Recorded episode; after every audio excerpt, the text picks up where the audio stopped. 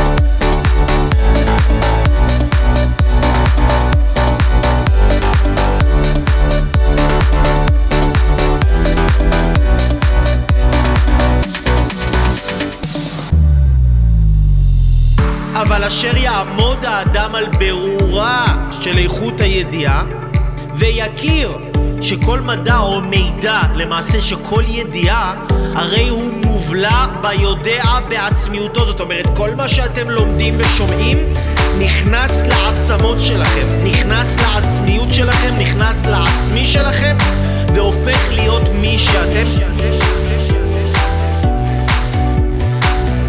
הידע הזה מניח באדם את חותמו ונותן לו את מהותו. הידע ממש נחתם, נחרט לך, יש לך קעקוע, ראית חדשות, נהיה לך קעקוע של השליליות הזאת, נהיה לך קעקוע של הרעילות הזאת, ומי לא ראה חדשות בתקופה האחרונה ורוצה להגיד לי שזה לא נכון? ואז מה שהרב קוק אומר זה יחדל מחשקו להפסיק לרצות לדעת את הרע.